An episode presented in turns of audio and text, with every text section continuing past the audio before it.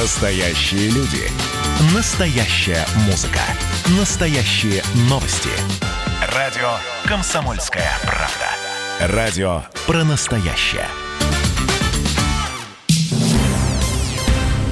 Ну что ж, друзья, мы продолжаем прямой эфир и обсуждаем военный парад, который прошел э, в честь 75-летия победы в Великой Отечественной войне. Ровно 75 лет назад состоялся первый парад победы в Москве. И, конечно, есть различия. Если посмотреть, и мы с Виктором Николаевичем Бранцом, с нашим военным обозревателем, про эти различия говорили.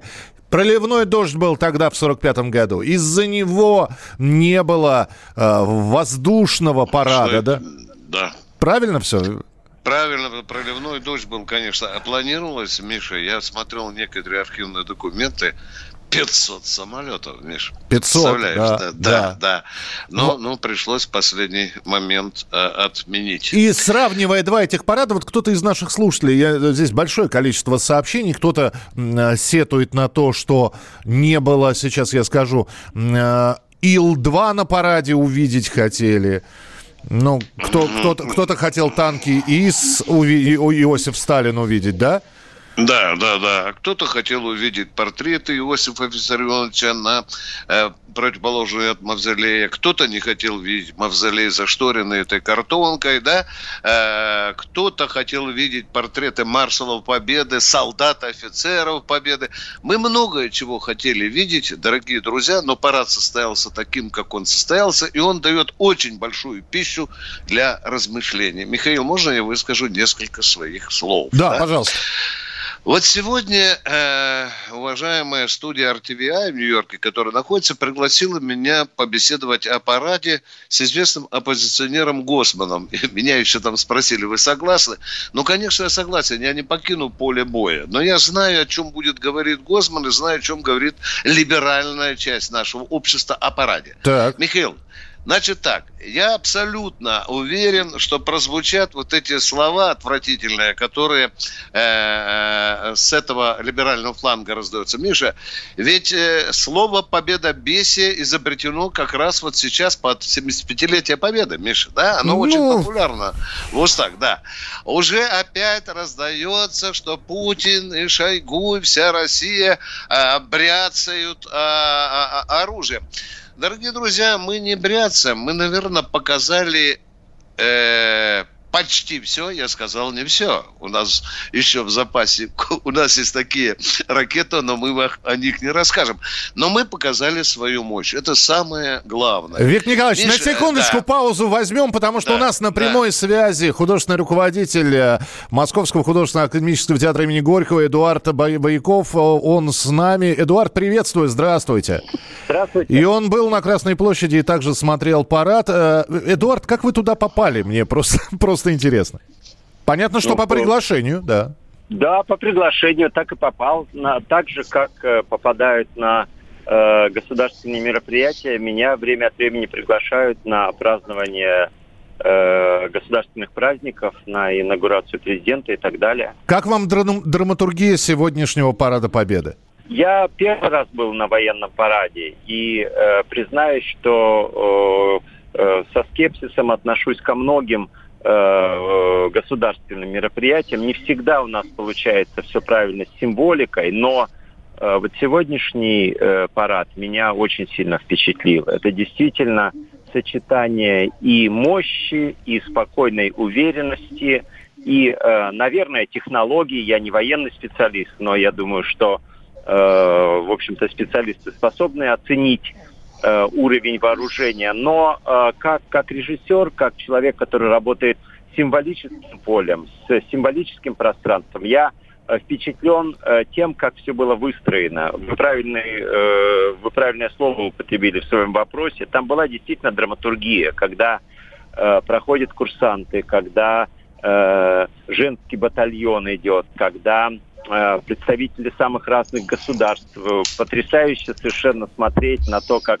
э, э, армянская, э, так сказать, рота идет, азербайджанская, китайская, э, индийская. И, знаете, китайцы индусы шли, в общем-то, один за одним, а азербайджанцы вслед за армянами, ну, и, в общем-то, то- тоже рядом. А ведь эти страны э, испытывают некое напряжение в своих отношениях. И здесь действительно возникает для меня очень важная и очень светлая такая символика России, государства э, бесконечно уверенного в себе, но с другой стороны действительно не бряцающим оружие, а просто показывать, что мы, мы, мы в состоянии дать отпор и э, в состоянии э, найти настоящих союзников. Прекрасные, прекрасные сейчас вот слова были произнесены. Эдуард, еще раз тогда с праздником. И спасибо, что были у нас в эфире. Эдуард Бояков, художественный руководитель МХАТ имени Горького.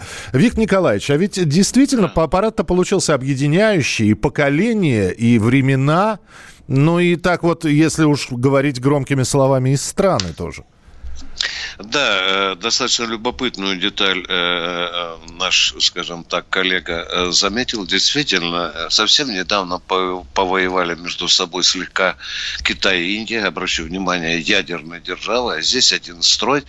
Получается, что, в общем-то, парад их примирил. Надеюсь, что, что, что это так и случится. Конечно, мы знаем и о конфликте из-за Карабаха и, и, и между Азербайджаном и а, Арменией, но мы их уже, Миша, часто мирим. Мы, например, э, Миша, мы их пригласили на биатлон, они участвуют. И, в общем-то, видишь, российская армия становится своего рода миротворцем, в данном случае даже между странами, в которых есть определенные трения. Миша, я знаю, что обратил внимание на слова, на которые Путин в речи, которые, может быть, знаете, мельком для кого-то прозвучало, а они меня, меня обожгли. Он сказал, это парад в честь победителей и в честь защиты правды. Миша, о войне. Вот это очень важно сказать. В честь защиты правды. Это да. Мне, да, мне кажется, вот этот вот акцент, он, он, он раньше не звучал э, в выступлениях Паутина президента, а, а сейчас он прозвучал. Тем более,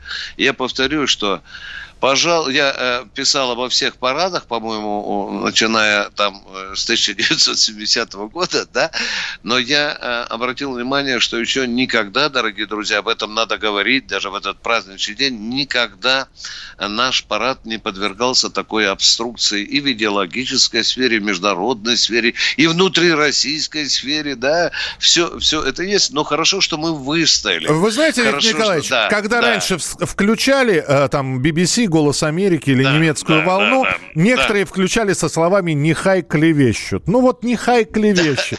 У нас Дмитрий Смирнов есть э, в прямом эфире, на связи, наш специальный корреспондент. Дима, приветствую тебя. Да, привет, привет, здрасте, с С- праздником всех. Да, вот сейчас, э, ну, собственно, закончилась прямая трансляция. Мы увидели, как э, лидеры, приглашенные на парад Победы, как Владимир Путин, возложили э, цветы к вечному огню.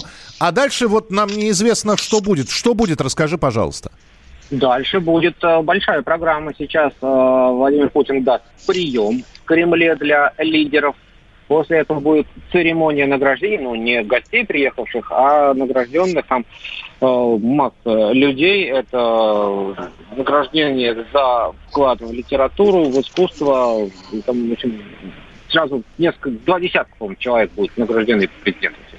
А, слушай, все равно пишут про коронавирус, и тем не менее я уже где-то увидел, по-моему, это у тебя было в личном блоге, а, что в пресс-центре, если говорить о мерах безопасности, все запечатано, все задезинфицировано. В общем, Ну вот никакой коронавирус тобой- не пропа- Мы сейчас с тобой разговариваем, а вокруг меня ходит девушка-волонтер, которая катится, периодически подходит, говорит, наденьте маску, пожалуйста. Она ко всем подходит, наденьте маску, пожалуйста. Бедные девушки, жалко, конечно, все надевают, потом снимают, потому что в маске дышать не особо невозможно.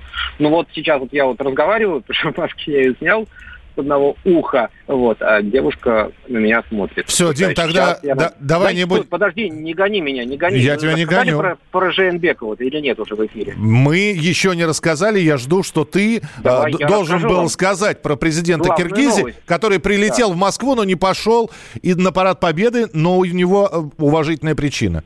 Да, там, конечно, это феерическая история, потому что он прилетел, и э, при прилете сделали тесты всей делегации, и у двоих, у зав. отделом, как сейчас стало известно, политики аппарата президента Киргизии Данияра Садыкова, Садыкова и сотрудника охраны выявили коронавирус. Из-за этого всю делегацию, ну, вся, скажем так, тактичная тут формулировка, воздержались от участия в церемонии парада. То есть И президента Киргизии в этот раз, к сожалению, с нами нет. Ну, давайте пожелаем ему крепкого здоровья. А сейчас не будем да. раздражать девушку-волонтера, надевай маску, Дим. Спасибо тебе большое. Дмитрий Смирнов. А у нас с Виктором Николаевичем Баранцом буквально полторы минуты, и я все-таки, Виктор Николаевич, хотел бы вернуться к э, либералам, которых вы начали, в общем-то, про которых начали говорить. Найдутся все равно люди, которые даже вот в таком, казалось бы, безупречно проведенном параде найдут минусы, как вы считаете? Обязательно. Они их уже нашли, мы их знаем. Э, мне сейчас подскажите любого э, политолога, любое лицо из этого либерального фланга, я буду знать, о чем будет говорить. Это будет говорить, что победобесие, это пустая трата времени э, и денег в том числе. Будут рассказывать, что, в общем-то, все это картинно, что в этот день надо не радоваться, а плакать. В общем-то, набор тех, извини за выражение, помоечных аргументов, которые они, в общем-то, часто пользуются. Но я рад только одному. Все больше и больше в российском нашем обществе возревает такое ядро, я не побоюсь сказать агрессивное, которое, в общем-то, отмахивается от этих вонючек, которые пытаются нам оплевать этот великий патриотический университет, которым является аппарат. И я думаю, ребята, мы обойдемся без ваших реплик. Клевещите, а у нас и столбовая дорога. Мы сегодня еще раз отметили парад. Это наша священная память, это наша дань тем, кто победил в Великой Отечественной. Меня батя даже Виктором назвал, потому что я родился через 9 месяцев после того, как папа вернулся с войны. Виктория, это победа. Виктор, Виктор Николаевич, да, спасибо. Да. Мы продолжим очень скоро. Физкульт, привет, страна. Как ты? Сидишь дома? Хочется подвигаться? Мастер спорта, фитнес-эксперт, автор книги «Хватит жрать и лениться» Эдуард Коневский расскажет, как не набрать лишние килограммы в изоляции, как правильно заниматься фитнесом в домашних условиях, может ли спорт быть опасным и как сделать его полезным. О здоровом образе жизни актуально, но не навязчиво. Не ленитесь, подключайтесь по субботам в 10 утра по Москве. На радио «Комсомольская правда».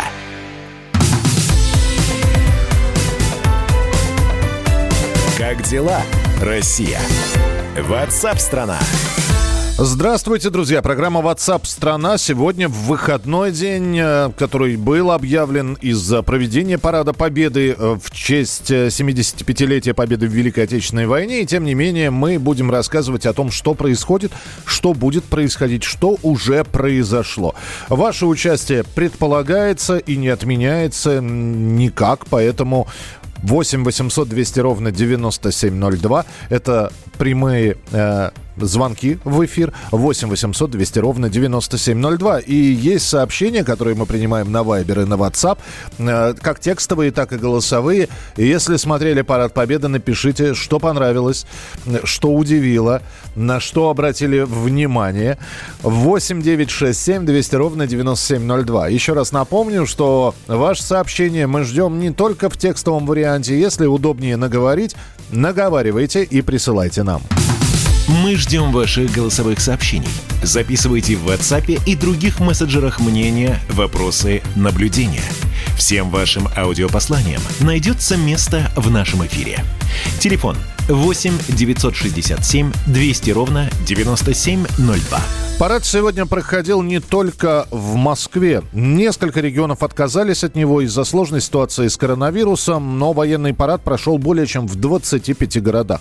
В Санкт-Петербурге был парад с участием техники и личного состава. Все действо происходило на Дворцовой площади. И чем запомнилось, что было, может быть, нового – от чего пришлось отказаться, но и самое главное, меры безопасности. Об этом мы услышим прямо сейчас. С места событий. Сергей Волчков, корреспондент «Комсомольской правды» в Санкт-Петербурге. С нами на прямой связи. Сергей, приветствую. Добрый, добрый день, Москва, рад слышать. И мы рады. Так и хочется сказать с праздником, но ведь действительно праздник, да? Вот отмечаем сегодня, еще раз вспоминаем День Победы и парад, который проходил 75 лет назад, первый парад Победы. Что интересного было в Санкт-Петербурге, скажи, пожалуйста.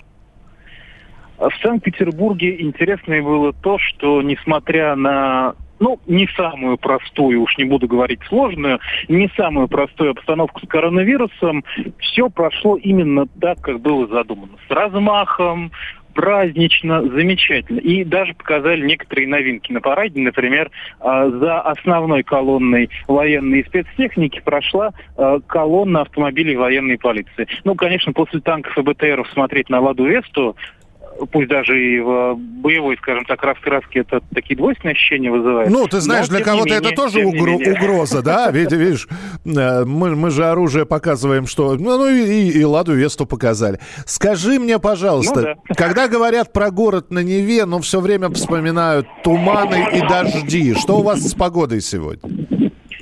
У нас сегодня удивительная погода. Ну, вообще она у нас удивительная последние, наверное, недели две. У нас очень жарко, градусов, наверное, под 28. Наверное, кто-то сейчас на юге России похихикает, скажет, а, вот 28 уже все, уже не могут. Ну да, поскольку у нас очень большая влажность, это ощущается как плюс 35 или даже выше. Жарко, солнечно, прекрасно, легкий прохладный ветерок. Ну, то есть погода нас тоже сегодня порадовала. Не только парад, но и погода. Прекрасно.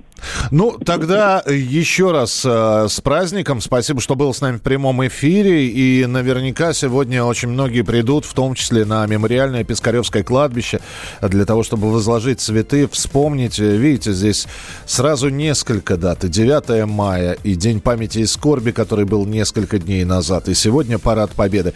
А из Санкт-Петербурга был Сергей Волчков. Радио «Комсомольская правда». Ну, а в Севастополе тоже э, был парад, и вот буквально через несколько минут или там секунд даже не получается у нас связаться с Севастополем, хотя мы вам раска- хотели рассказать про морской парад, в частности, который проходил. Ну, хорошо, э, нет, а, е, значит, Э, из Севастополя сейчас отправимся тогда в другой регион. Я напомню, ваше э, сообщение мы принимаем 8 9 6 7 200 ровно 9702. Смотрел парад, красиво, но состояние, которое в этот миг одолевает внутри, поймет только военный, который в детстве в песочнице играл в танчики и в солдатики, носил пилотку брата или отца, играл в войнушку, а потом для закрепления полученных на уроках НВП навыков поступил в военное училище. С парадом победы. Спасибо большое. Это из-за рубежа пришло сообщение. 8 9 6 7 200 ровно 9702. Мы привыкли говорить о том, что, например, 9 мая э, Волгоград превращается в Сталинград. А вот сегодня было переименование, ведь э, в городе на Волге тоже прошел военный парад, вернее, пройдет, наверное, или прошел. Мы сейчас узнаем у Екатерины Симохиной, корреспондент «Комсомольской правды», с нами на прямой связи.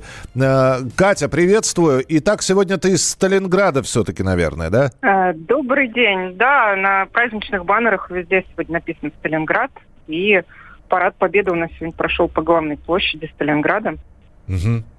Уже и, прошел. Уже прошел, мы да. с вами по, по разному времени живем. У да, именно поэтому я не смог сориентироваться, то ли был, то ли будет. Но самое главное, что уже состоялся. А сколько принимало участие людей и техники? А, ну, надо сказать, что у нас из-за сложной обстановки эпидемиологической все-таки отменили для зрителей парад. Он прошел при очень маленьком количестве зрителей на трибунах. Там были только представители власти, силовых структур и несколько ветеранов привезли. Потому что, несмотря на корона... не то чтобы коронавирус, то так сильно боялись, у нас еще и жара сильная, поэтому ветераны очень а, мало кто рискнули сегодня выйти из дома. А, плюс 30 это в тени, на солнце вообще очень тяжело угу. столетним дедушкам и бабушкам. Их подвозили к трибунам на гольф-карах. А, посадили на безопасное расстояние, даже поставили стеклянные перегородки между ними, чтобы они не заразились, но они же привыкли все время обниматься, а, все-таки пожимать друг другу руки своим боевым товарищам. И это, конечно, все случилось. Они поснимали маски и радостно приветствовали друг друга, обнимались, как и принято в День Победы Слушай, у но, них, у ветеранов. Но у меня большое количество знакомых и друзей проживает в Волгограде, и вот когда я смотрю ленту, например, Фейсбука э, или других социальных сетей, и они выкладывают фотографии, то есть то, что их не, не пустили на парад, на самом деле никого не испугало. Люди стояли на, на, на набережной и снимали пролет самолетов, например. То есть люди все равно увидели. Э, у вас же там... А, да, авиашоу – это вот единственное, что могли увидеть зрители. Вообще по площади у нас прошагали там около тысячи военных, э, служащих э, УФСИН, МЧС, бойцов Нацгвардии. Проехало много, более 40 боевых машин. Но никто, конечно, это не видел, кроме, возможно, жителей домов по улице Мир, мимо которых эти танки машины проезжали.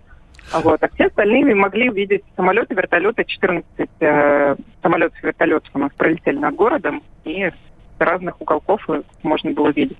Кать, ну, насколько я понимаю, только парадом сегодняшнее мероприятие не ограничится. Наверняка что-то будет и на Мамаевом кургане. А вечером что в Волгограде, предпо... ну, в Сталинграде а, предполагается? Да, у нас вечером продолжится праздник. Сегодня главный юбилейный концерт страны у нас на Мамаевом кургане пройдет. Там выступает Денис Мацуев, Игорь Бутман, Ильдар Абдразаков, Константин Хабенский, Сергей Безруков, Александр Петров, Михаил Пореченков даже любые Билан будут сегодня а в сопровождении симфонического оркестра будут читать стихи о войне, петь песни военных лет. Все это будет сопровождаться лазерным шоу в проекции «На родину мать» и завершиться красочным фейерверком. Ну, кстати, это все может увидеть вся страна. Концерт будет транслировать по телевидению на все регионы.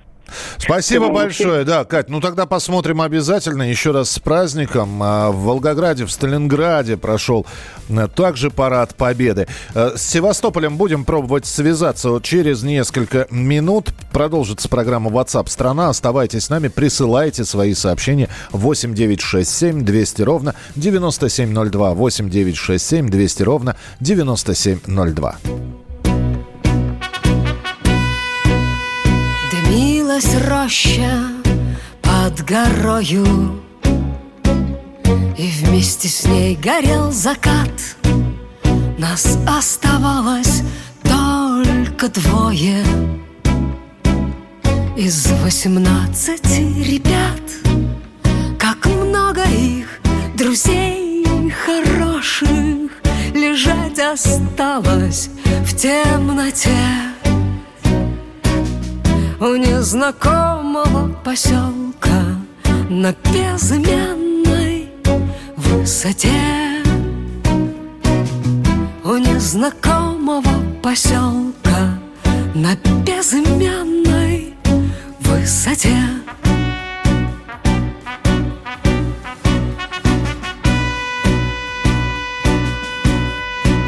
Светилась, падая ракета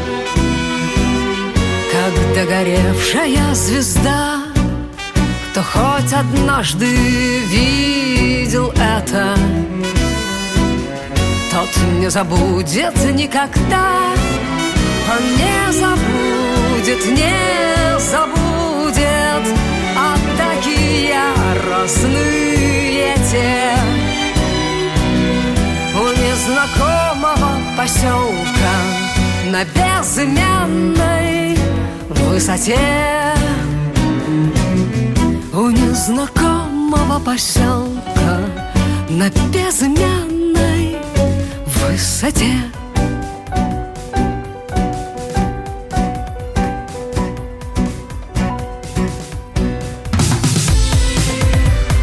Как дела, Россия?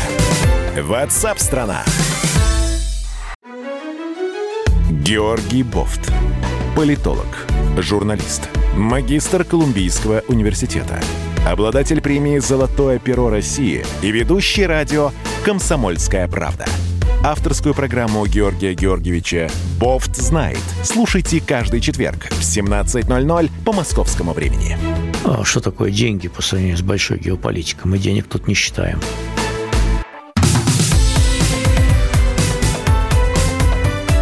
Как дела, Россия? Ватсап-страна! Итак, друзья, прямой эфир радио «Комсомольская правда». Меня зовут Михаил Антонов. Чем живет Россия, чем живет страна, об этом рассказываем мы, э, разговариваем об этом с экспертами, получая их комментарии. Ну и вы пишете, э, как у вас? Ну, во-первых, э, с выходным днем вас всех сегодня. Прошел Парад Победы. Если видели и готовы поделиться впечатлениями, ждем ваших сообщений. Но также следим за новостями, которые поступают на информационные ленты. И вот статистика Центробанка. Свежая, обновленная, которая свидетельствует о том, что россияне массово понесли валюту в банке.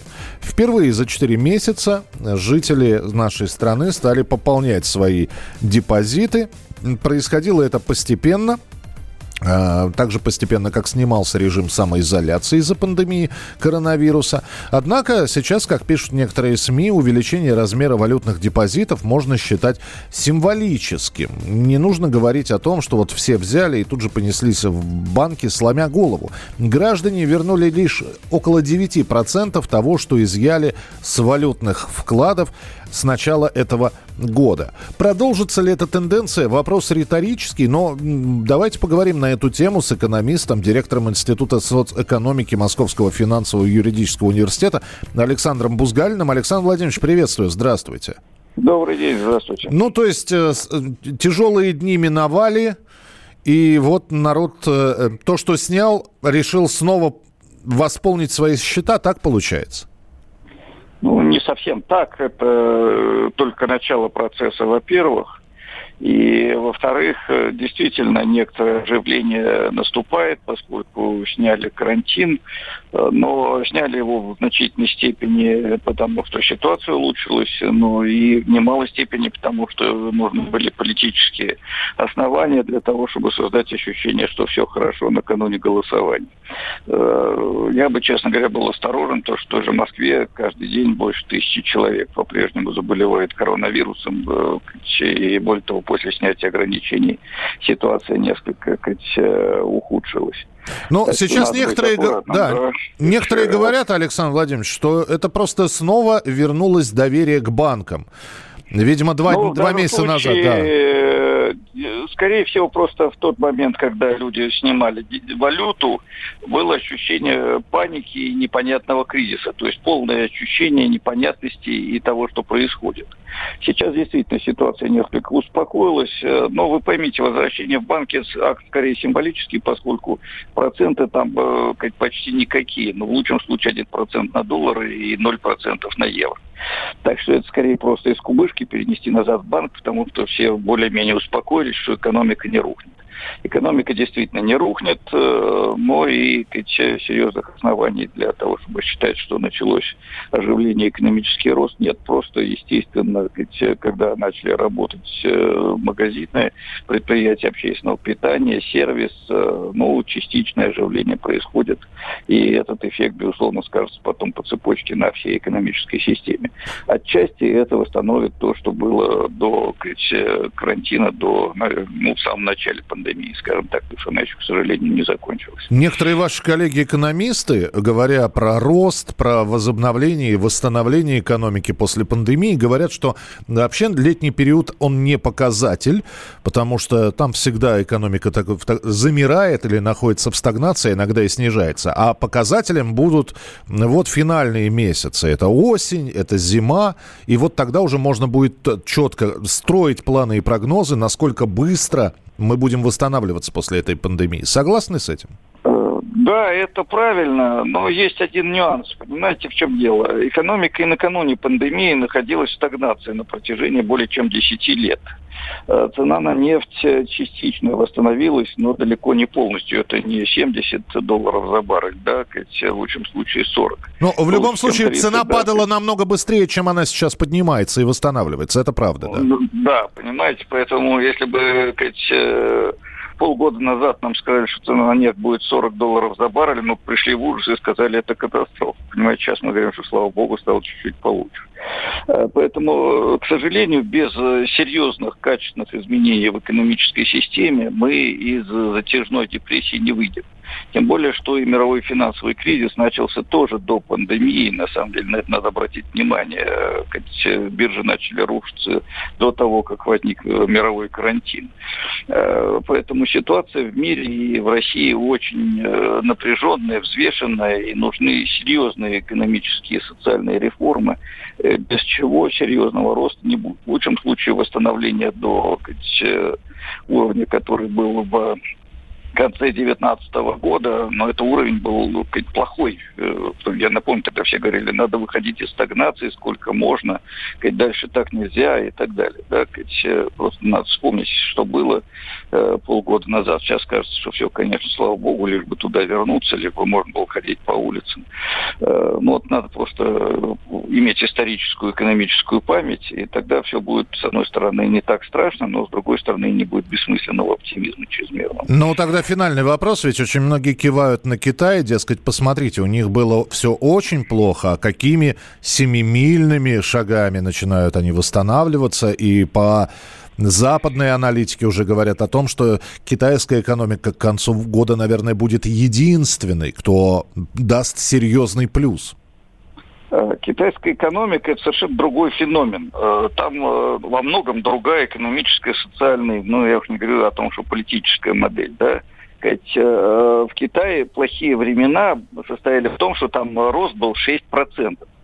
6% для России – это мечта, которая привела бы к полному счастью. Потому что у нас спорят, будет полтора или будет два в качестве оптимистического сценария. Понимаете, у них накануне кризиса был рост 6%. Плюс они в кризис вошли, э, связанный с пандемией, очень организованная эта экономика с сильным государственным регулированием, с высокой дисциплиной населения, с солидарностью, там это присутствует, там слово солидарности, этого слова не боятся, там не только рыночная конкуренция, каждый сам за себя. И благодаря этому они сейчас и выходят тоже достаточно организованно, целостно, за счет сильных государственных программ, концентрации ресурсов на прорывных направлениях. Смотрите, как они с коронавирусом боролись. Где-то решительное закрытие, где-то, наоборот, спокойная жизнь. Э, очень решительное, активное вложение в медицину. Кстати, то же самое продемонстрировал Вьетнам, о котором мало говорят. Там такая же ситуация. Вообще смертей было несколько десятков на страну в 90 миллионов человек. Понимаете, поэтому э, в данном случае, еще раз говорю, нужна другая экономическая модель. Россия богатая страна, мы можем это делать, но нам надо немножко по-другому посмотреть на экономическую жизнь, понять, что кроме конкуренции частной собственности и финансовых спекуляций, плюс продажи нефти, может быть серьезное программируемое развитие, некоторая солидарность, ну, восстановление принципов социальной экономики, о которой мы изрядно забыли. И не просто подачки населению, там дать столько-то тысяч, еще сколько-то тысяч рублей, а целенаправленное решение проблемы бедности, целенаправленное решение проблемы социальной дифференциации. Ну, объявление, да. вот, извините, я последнюю фразу просто скажу. Объявление о том, что повысят до 15% налоги на тех, кто получает 5 миллионов, это налоги на э, программистов повысит. Понимаете, а надо повышать налоги на олигархов, на самом деле. И не на 2%, а до 50%, по крайней мере. Выходить на европейский уровень. Ну, то есть ну, вы за, за прогрессивную шкалу, да, получается, Александр Да, понимаете, даже в Америке миллионеры платят 35%, а бедные не платят вообще ничего. У нас делают 2% сдвижку, объявляют это великим достижением. Ну, понимаете, это мало что даст, во-первых. Во-вторых, только разозлит действительно высококвалифицированных людей, потому что проблема не в них, проблема в финансовых спекулянтах и тех, кто паразитирует на сырьевых ресурсах. Ну, а с другой стороны, э, лед тронулся, хотя бы вот в таком направлении, а там посмотрим, что будет. Всегда будем рады с вами пообщаться в эфире. Спасибо Давайте, большое. Да, да. Спасибо вам. Александр Бузгалин, экономист, директор Института соцэкономики экономики Московского финансового юридического университета был с нами на прямой связи. Друзья, оставайтесь на радио «Комсомольская правда». Такая тема будет через несколько минут. Торговля детьми. Э, о, о том, что пять новорожденных были накануне в Москве найдены, расскажем со всеми подробностями.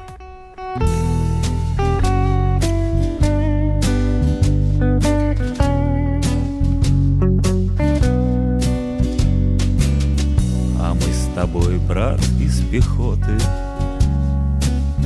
А летом лучше, чем зимой. С войной покончили мы счеты. С войной покончили мы счеты. С войной покончили мы счеты. Перешинель пошли домой Война нас гнула и косила Пришел конец ей самой Четыре года мать без сына Четыре года мать без сына четыре года мать без сына. Бери шинель, пошли домой. Закрытыми очами Спишь под фанерною звездой. Вставай, вставай, однополчанин,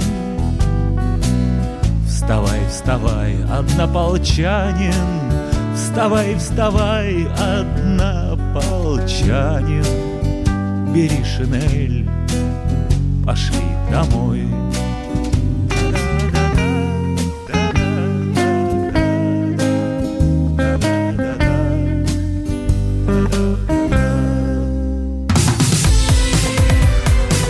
Дела, Россия?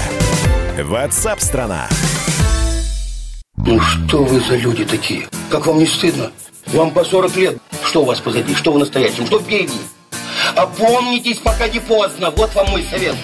Ведущие нового утреннего шоу на радио «Комсомольская правда» уже совсем взрослые люди, но ведут себя порой. Особенно, когда собираются все вместе. Они обсуждают, советуют и хулиганят в прямом эфире. С понедельника по пятницу. Начинайте день вместе с программой «Взрослые люди». Ведущие Тутта Ларсон, Валентин Алфимов. Стартуем в 8 утра по московскому времени. Как дела, Россия? Ватсап-страна! Продолжаем рассказывать вам всевозможные истории. И, как ни странно, многие из них, а да сейчас большинство таких историй связано с коронавирусом. Это программа WhatsApp страна Чем живет Россия, чем живет страна. Присылайте свои сообщения, принимайте участие в обсуждении. И сейчас будет история о суррогатных матерях. Мы поднимали эту тему еще несколько недель назад, когда закрыты были границы, и когда наш журналист э, Анастасия Варданян рассказывала о том, что суррогатные мамы, которые рожают детей для иностранных пар, не могут ни, в общем, пары не могут ребенка получить, мамам деньги не переводят – ну, в общем, коронавирус внес изменения и вот в такую деятельность, которую очень многие, кстати говоря, критикуют. Так вот, еще одно, как бы сказать, один кирпичик э, в эту кладку под названием суррогатное материнство. В Москве возбудили уголовное дело по статье «Торговля людьми». Полицейские обнаружили квартиру. В этой квартире нашли пятерых младенцев – они как раз и были рождены суррогатными мамами для китайских пар. Значит, старшему из малышей всего один месяц, э, самому э, э, младшему из малышей один месяц, самому старшему там, по-моему, чуть побольше.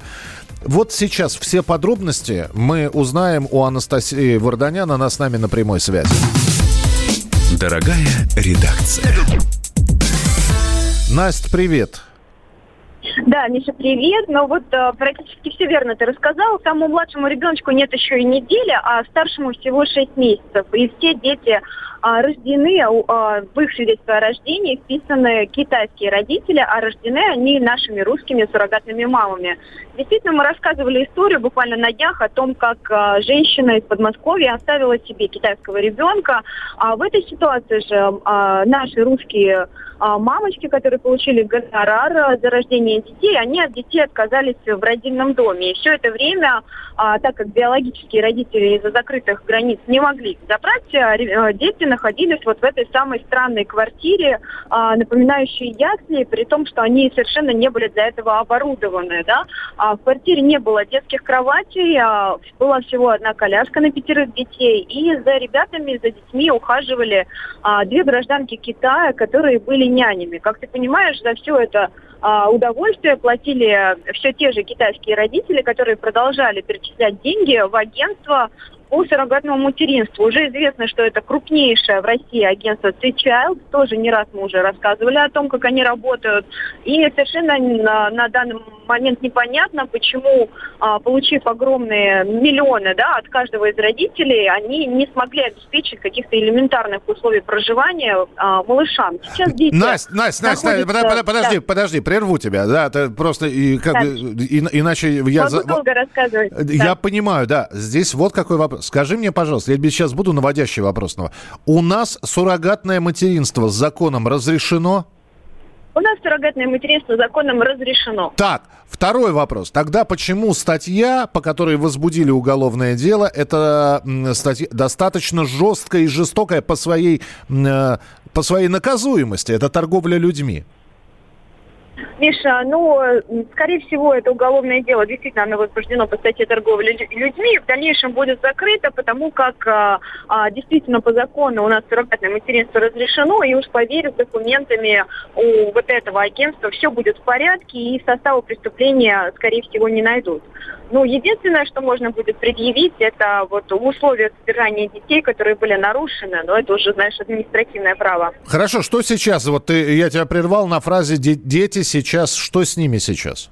Да, дети сейчас находятся в больнице. А, по нашим данным, все пятеро малышей абсолютно здоровы. А, в ближайшее время их передадут а, в детские дома, где они уже будут дожидаться приезда своих биологических родителей, которым они, естественно, будут переданы. Возможно, это будет уже передача в рамках суда, то есть, скорее всего, китайцам придется проводить экспертизы ДНК и еще раз доказывать, что они мама и папы. У меня один вопрос. Как ты думаешь, сколько таких квартир в Москве? Видишь, ну, нам известно, что около 100 детей в Москве сейчас застряли из-за вот этой форс-мажорной ситуации. Это именно граждане Китая, э, дети китайцев, да, то есть вот они находятся сейчас в Москве. А большинство из них находится именно в таких квартирах, да, таких частных мини-детских садиках. И некоторые дети находятся в детских домах.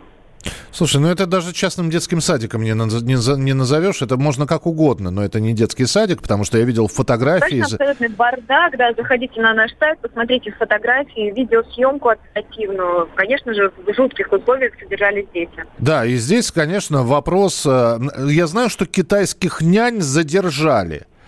А задержаны ли те... Их опросили. Их опросили, Их опросили да. Вчера. Да, так. безусловно, их отпустили. А, и дальнейшие следственные действия, они будут уже производиться с а, компанией, которая представляет интересы и вот этих нянь, и китайских родителей, и суррогатных матерей. Мне просто интересно, кто получал деньги от китайских родителей? То есть, кто снимал няням квартиру? Кто им давал... Безусловно, агентство. Агентство, и причем это агентство, повторюсь, это старейшее агентство в России. Оно работает с 90-х годов. Это старейшее и крупнейшее агентство по суррогатному материнству в нашей стране. У этого агентства наши или китайские учредители? Наши российские учредители, а, ну вот а, на китайский рынок они вышли не так давно и э, составили такую серьезную конкуренцию украинским суррогатным мамам, которые а, в мире считаются одними, одними из самых, как минимум, недорогих суррогатных мам. Да, ну, в общем, история поражает, конечно. Настя, спасибо большое. Будем ждать каких-то подробностей. Анастасия Варданян. Я еще раз говорю, здесь, э, наверное, ну, неправильно было бы личное отношение высказывать. Э, опять же, да, существует суррогатное материнство, кто-то его критикует. Для кого-то это способ заработка, для суррогатных мам. Для бездетных пар это возможность, наконец-таки, обзавестись ребенком. А, но вот что-то, я не знаю, все равно переворачивается в душе, когда читаешь вот такие вот сообщения. Особенно когда смотришь еще и параллельно фотографии в тех условиях, в которых содержались младенцы, конечно, не, не каждый нормальный, здоровый человек бы выдержал. Ну вот. Так что последим. Последим а, и будем рассказывать. Э, в общем-то, родители заберут своих рожденных малышей или не заберут.